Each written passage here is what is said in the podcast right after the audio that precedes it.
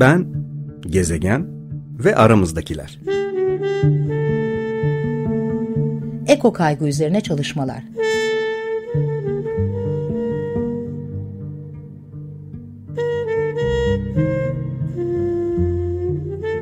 Hazırlayan ve sunan Elif Gül Şahin. Selamlar. 95.0 Açık Radyo'dasınız. Bu hafta ben gezegen ve aramızdakilerde aklımıza 6 Şubat depremleri olarak kazınan, kazınacak olan afetten, afet sonrasında yaralarımızı nasıl iyileştireceğimizden bahsedeceğiz. Hatta belki afet sonrası demek yeterli değil. Çünkü hala devam eden bir afetin içindeyiz. Depremden sonra da insan eliyle gerçekleşen travmalar devam ediyor. Bu hikayeleri yaşıyoruz, tanık oluyoruz, duyuyoruz. İnsan onuruna yakışmayan davranışlar, işkence olayları, ırkçılık gibi travmalar yaşamaya da devam ediyoruz. Bugün bir konuğum var, Irmak Ayazoğlu. Irmak hoş geldin. Merhabalar, hoş buldum. Ben izninle seni tanıtmak istiyorum. Irmak benim Bilgi Üniversitesi Travma ve Afet Çalışmaları bölümünden sınıf arkadaşım. Bir ruh sağlığı uzmanı. Ee, Irmak, aslında bu e, afet sonrasındaki iyileşmeyi düşünürken birçok yerden birçok travma yaşıyoruz. Yani sadece afet değil sonrasında yaşananlar da yaşanacak olanlar da gerçekten çok sarsıyor hepimizi. E, büyük bir felaket oldu. Afet sonrası iyileşmeden bahsederken aslında neyden bahsediyoruz? Yani kısa dönemde ve uzun dönemde iyileşmek ne demek? Ya öncelikle hepimize geçmiş olsun dilemek istiyorum. Çok büyük bir afet yaşadık. E, Dünya Sağlık Örgütü de geçtiğimiz günlerde e, bu deprem yaşantısı için Avrupa'da 100 yılın felaketi şeklinde bir tanımlama yaptı. E, gerçekten büyük bir krizin içerisinden geçiyoruz. Hepimize geçmiş olsun diyerek başlamak istedim e, iyileşme dedin e, krizlerden, afetlerden sonra iyi hissetmek, yaşama uyum sağlamak, iyileşmek, işlevsel biçimde başa çıkmak için aslında bazı şeylere ihtiyaç duyuyoruz ve bunlar çok temel şeyler.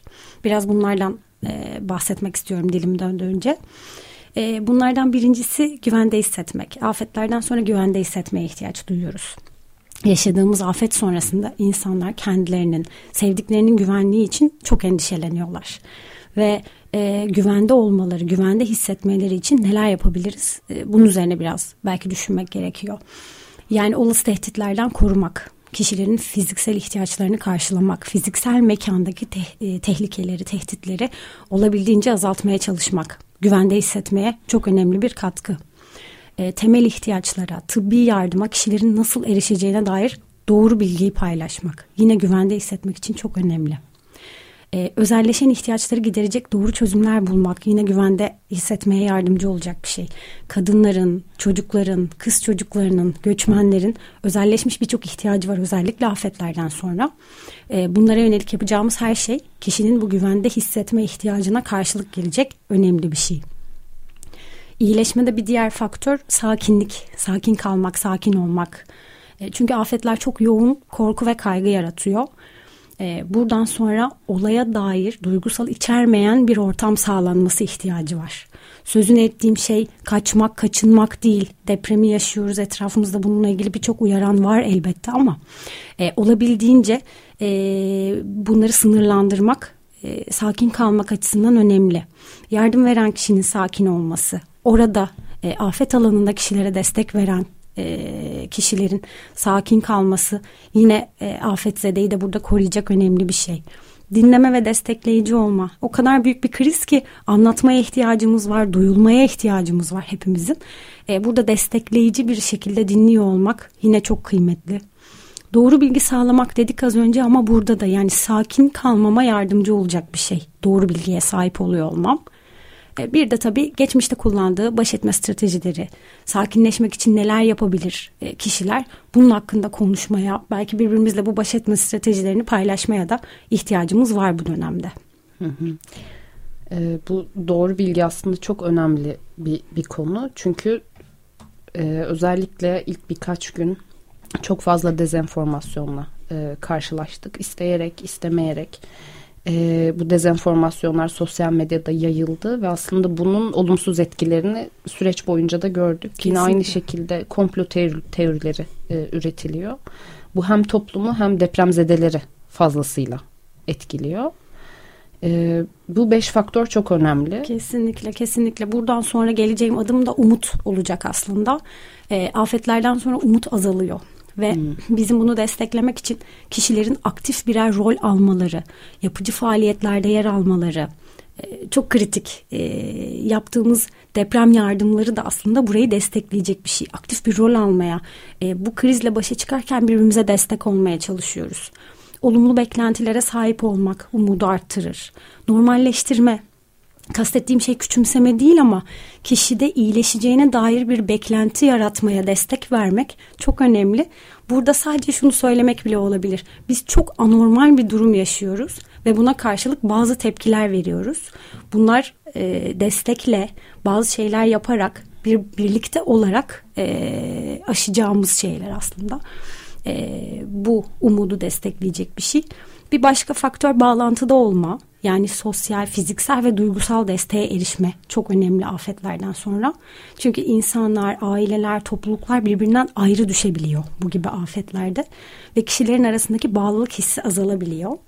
O yüzden eğer mümkünse kişileri sevdikleriyle bir araya getirmek, fiziksel olarak bir araya getirmek elimizden geliyorsa çok önemli. Ki ee, burada belki şeyi e, konuşabiliriz. Yani yara burada yaradan bahsederken hepimiz yara aldık. Az çok Kesinlikle. farklı yerlerimizden hepimiz yaralandık. E, birbirimiz için de bu sosyal desteğe ihtiyacımız var. Kesinlikle. Yani birbirimizi takip etmeye, nasıl olduğumuzu sormaya e, ve hep birbirimiz için burada olduğumuzu bilmeye ihtiyacımız var. Bu çok söyleniyor ama buradan tekrar ediyor olalım. E, nasılsın diye sormak. Hepimize depremden doğrudan etkilenmemiş olsak bile 10 ee, gün sonra tekrar sormak yani bunu yinelemek birbirimizi takip etmek önemli. Kesinlikle öyle ve bu bağlantıda olma meselesiyle ilgili belki yine vurgulanması önemli olacak bir şey.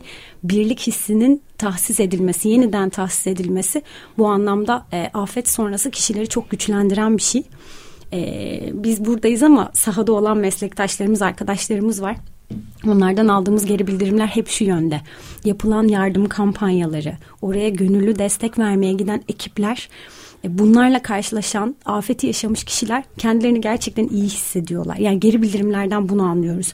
İnsanlar bize yardımcı olmaya çalışıyor, bir şeyler yapmaya çalışıyorlar, bir yerinden tutmaya çalışıyorlar, bize buraya destekler gönderiyorlar şeklinde afeti yaşamış kişilerden sahadaki ekip arkadaşlarımız çok güzel geri bildirimler alıyor. Hani bu da hepimize bir um, pekiştirici olsun, umut olsun. Aynen öyle. Son maddem de aslında e, bu e, iyileşmede e, bizim için önemli olan çok temel faktörlerden bir tanesi olan kendine ve topluma fayda. Yine tabii bunlar hep birbirini besleyen şeyler ama afetten, krizden sonra kişiler kendini çaresiz hissediyorlar. Fakat biliyoruz ki biz her bireyin ve her toplumun güçlü yönleri var. O yüzden kişilerin yardımcı olabileceklerini, bir katkı sağlayabileceklerini hissetmesi, afetten etkilenen kişilerin öz yeterliğini destekleme, yani kendi ihtiyaçlarını giderleme, gidermede, bir kriz çözmede kişiyi dahil etmek oraya, pasifize etmemek kıymetli.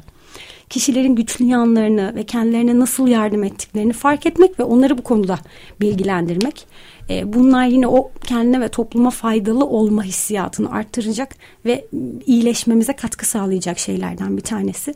Yani özetle bu bu beş faktör, bu beş temel faktör, çok temel ihtiyaçlar, çok insani ihtiyaçlar. Ama bu gibi büyük bir krizden, büyük bir afetten, felaketten sonra tam olarak da bunlara ihtiyaç duyuyoruz. O yaraları sarmak için ve bunu da aslında sadece insanlar birbirine sağlayabiliyor. İnsani temasla e, bu ihtiyaçları karşılayabiliyoruz. Böyle söyleyebilirim galiba. Hmm. Evet ama bir de aslında şöyle bir nokta var.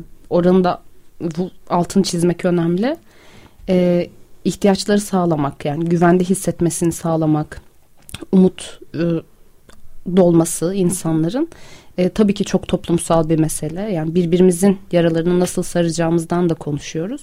E, ama aslında bu ihtiyaçların yani sağlık hizmetinin götürülmesi, insanların kendini güvende hissedeceği alanlara yerleştirilmesi, temel ihtiyaçlarının karşılanması gibi e, meseleler çokça devlet ve e, diğer aktörlerin de sağlayacağı şeyler. E, temel sorumluluk aslında başta onlarda sonra toplumda e, evet. diye de biliriz. E, umut dedin. E, aslında çok bir yandan bunu söylemek e, belki kulağa kötü geliyor olabilir. Yani şu an neyin umudunu yaşıyoruz? Neden bu psikososyal müdahalelerden konuşuyoruz? Şimdi psikolojiyi konuşmanın sırası mı e, diye çok fazla paylaşım görüyorum ben sosyal medyada.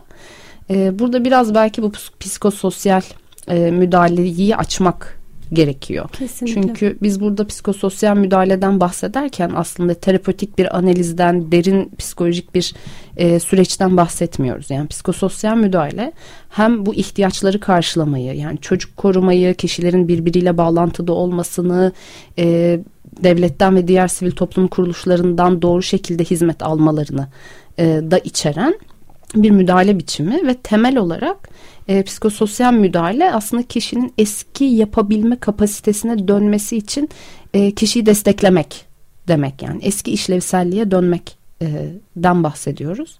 Çok patolojize de etmiyoruz burada çünkü bu da yine umut verici bir şey aslında. E, bu tarz travmatik olaylar sonrasında travma sonra stres bozukluğu yaşama oranı e, çok az. Hı hı. E, bu tarz şeylerden etkilenen insanların yüzde yetmiş ila sekseni çoğunlukla bunu sağlıklı bir şekilde atlatıyorlar. Hı hı. Bunu bilmek, e, hatırlamak da e, önemli. Eee Buradan belki şöyle e, bir çağrışım yaptı bana öyle devam edebilirim. E, psikososyal destekten bahsettin. Yani bu bir analiz değil, bir terapi değil, bir tedavi değil. E, çok daha destekleyici bir yaklaşım, bir bakış açısı. Aslında e, insanın kendi iyileşme kapasitesini ortaya Kesinlikle. çıkaran bir şey. Yani biz zaten içsel olarak bu kapasiteye sahibiz e, insanın kendini iyileştiren bir kapasitesi var. Hepimizin var. Doğru. Sadece bunu ortaya çıkarmak için destekleyici bir yaklaşım kesinlikle, aslında. Kesinlikle. Başta da bahsettiğimiz bu beş temel faktör tamamen insani e, şeylerdi, ihtiyaçlardı aslında ve birbirimizi destekleyebileceğimiz noktalardı. E, buradan hareketle e, öfkeyi çok anlayabiliyoruz. Büyük bir afet yaşıyoruz, büyük bir kriz yaşıyoruz diyoruz. İnsanlar öfkeli, kaygılı, korkuyor. O yüzden burada hani psikolojinin şimdi zamanı mı söylemi çok çok anlaşılır bu öfke kapsamında düşündüğümüz zaman. Ama burada şöyle yorumlamakta yarar var diye düşünüyorum. Eee bu bir etikte bir sorumluluk aslında. Ee, belki bizlerin meslek elemanlarının, psikososyal destek uzmanlarının bu anlamda yönlendiricilik yapacağı ama herkesin bir şeyler yapması gereken ne demek istiyorum? Bir iyileşme kapasitemiz var. Evet doğru bu, bu çok umut, umut verici bir şey. E, fakat eğer do, erken dönemde müdahil olunmazsa e, travma bir halk sağlığı sorunu aslında. Yani e, ciddi etkileri olabilecek, ciddi uzun dönemli etkileri olabilecek bir şeyden bahsediyoruz travma derken. Bu yüzden e, olağan yaşantıya dönebilmek, kendimizi, çevremizi ve toplumu travmatik olayın uzun dönemli olası etkilerinden korumak için bir şeyler yapmamız gerekiyor ve bu bizim bireysel de bir sorumluluğumuz aslında. Çünkü erken dönemde yapacağımız çok çok küçük şeyler hem kendimizi hem çevremizi hem toplumu büyük ruhsal sorunlardan koruyacak çok önemli adımlar olacak. Çünkü ruhsal sorunlar ortaya çıktıktan sonra kişi işlevsizleştikten sonra elbette yine mümkün tedavi. Ama bu daha zor, daha uzun bir yol, daha maliyetli. O yüzden koruyucu önleyici müdahaleler, koruyucu önleyici davranışlar şu aşamada hepimiz için çok kritik. Hani burada da yine çok kısaca bir üzerinden geçmek e, gerekirse e, uyku ve beslenme düzenine dikkat etmeliyiz diyoruz. Yani bizler uyumadan, yemek yemeden devam edemeyiz. Bu sürdürülebilir olmaz. Kendimizi de tüketiriz. Veya sosyal medya kullanımını kısı, e, sınırlandırmaktan söz ediyoruz.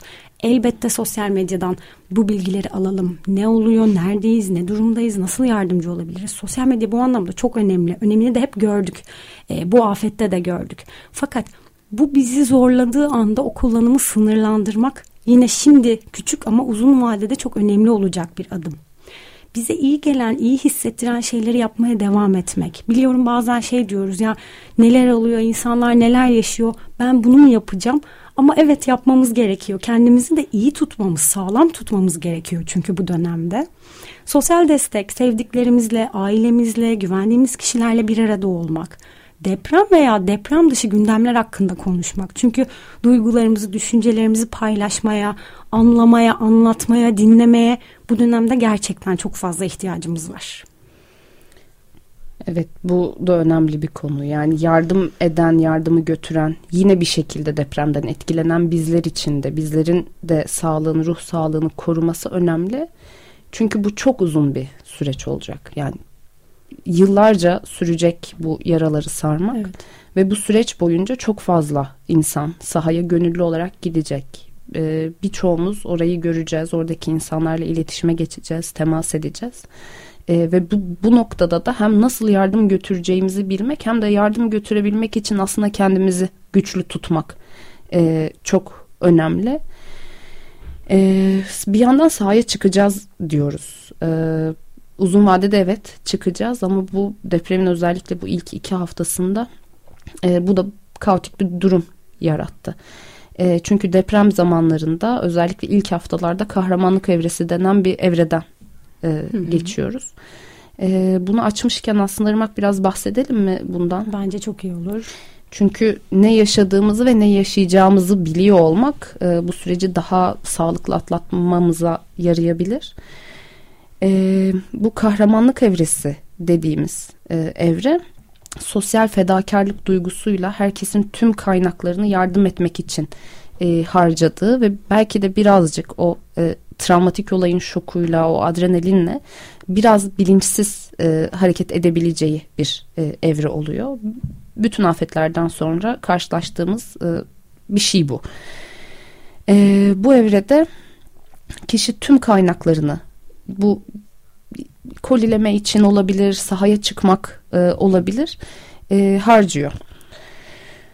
Ee, ve tabii ki bir sistemsizlik ve koordinasyonsuzlukla sonuçlanıyor bu. Hatta bazen bunu yaparken şey yapıyor değil mi? Uyumadan, yemek yemeden, evet. oraya yardımcı olmalıyım, bir şeyler yapmalıyım motivasyonuyla ki bu çok kıymetli, çok değerli, çok önemli. İyi ki bunu yapıyoruz. Zaten buna devam edelim. Fakat hani bu buranın olumsuz bir yere gitmemesi, bu esnada kendimizi korumamız da kıymetli. Kesinlikle. Hatta yani sahaya çıkarken e, çok önemli bir şey e, sahaya gidip depremzede olmak yani oradaki yükü evet. ağırlaştırmakla da sonuçlanabiliyor. E, yani haliyle birazcık daha karmaşık hale getirebiliyor bu. E, ama tabii ki bunun iyi etkilerini bir sonraki evrede görüyoruz.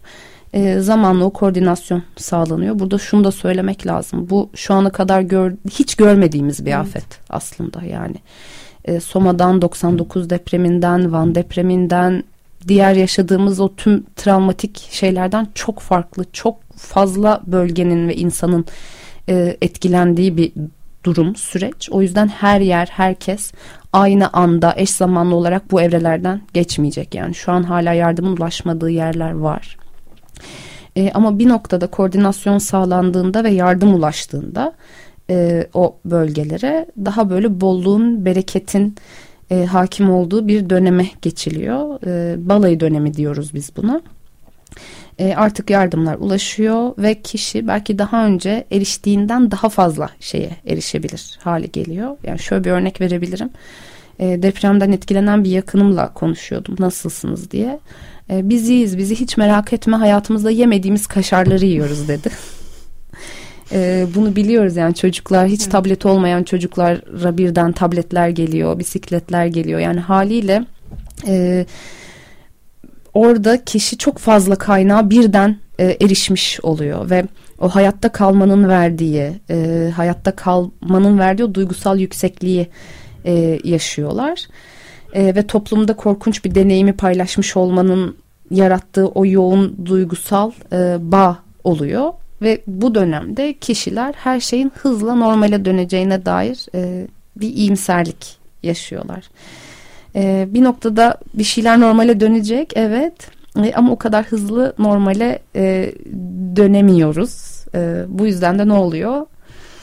Aslında e, şöyle de bağlayabilirim. Balayı evresi dediğimiz yer aslında çok güzel gider gibi görünüyor ama bizi kaygılandıran şey bunun arkasından gelebilecek hayal kırıklığı dönemi, hayal kırıklığı evresi. Çünkü e, bir süre sonra geçmiş afet deneyimleri bize bunu gösteriyor.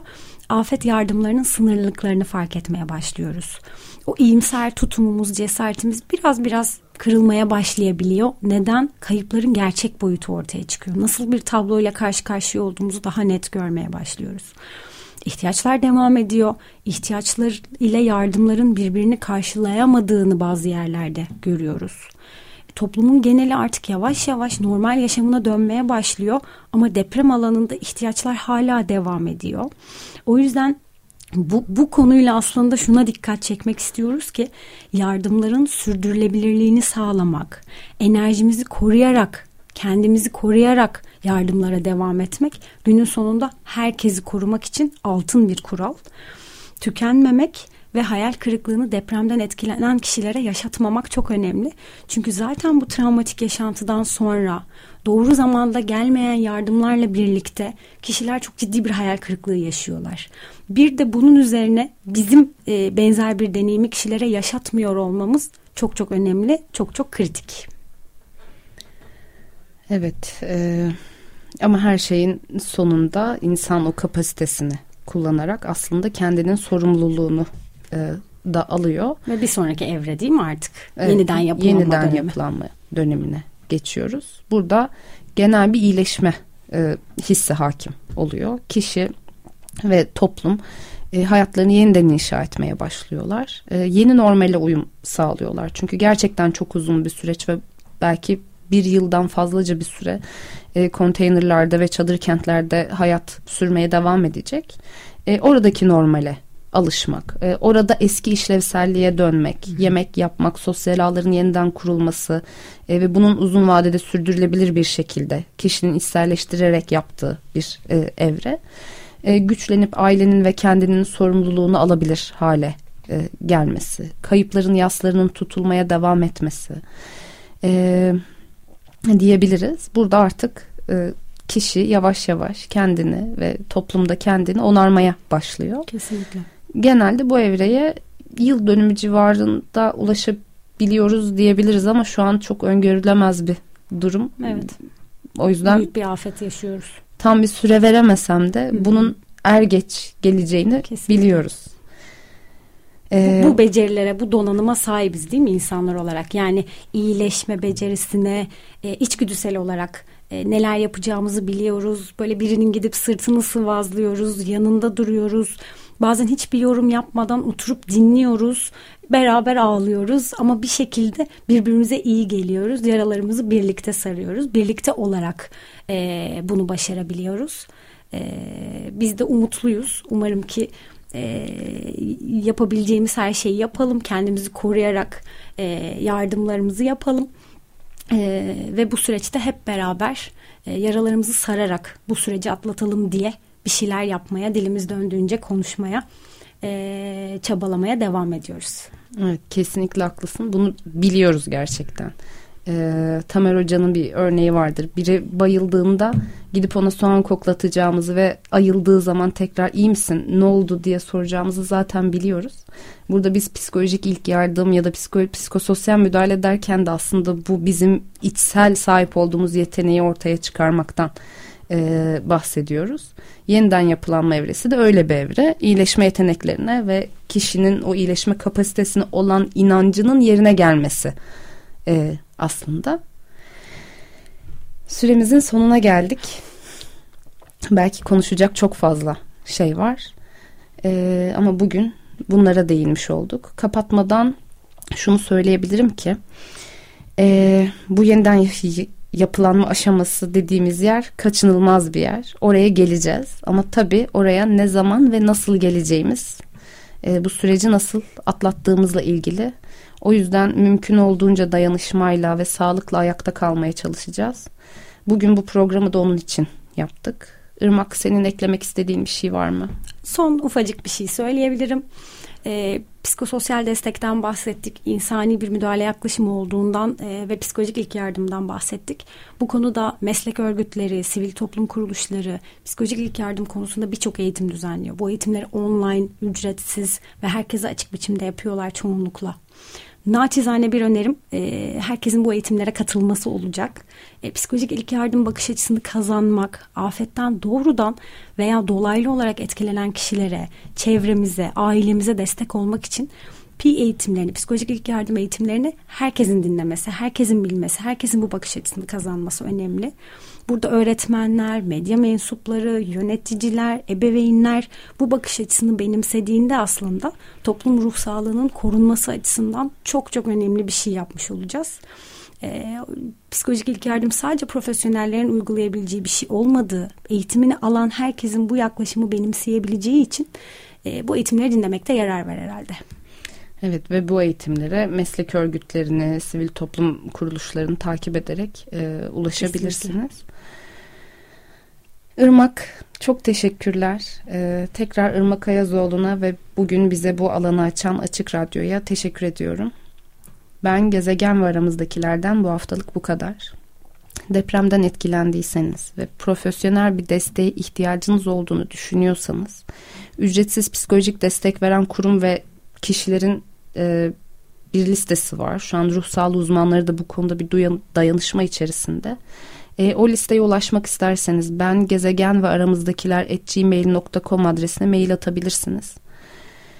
Tekrar geçmiş olsun diyorum. İki hafta sonra görüşmek üzere. Sağlıcakla.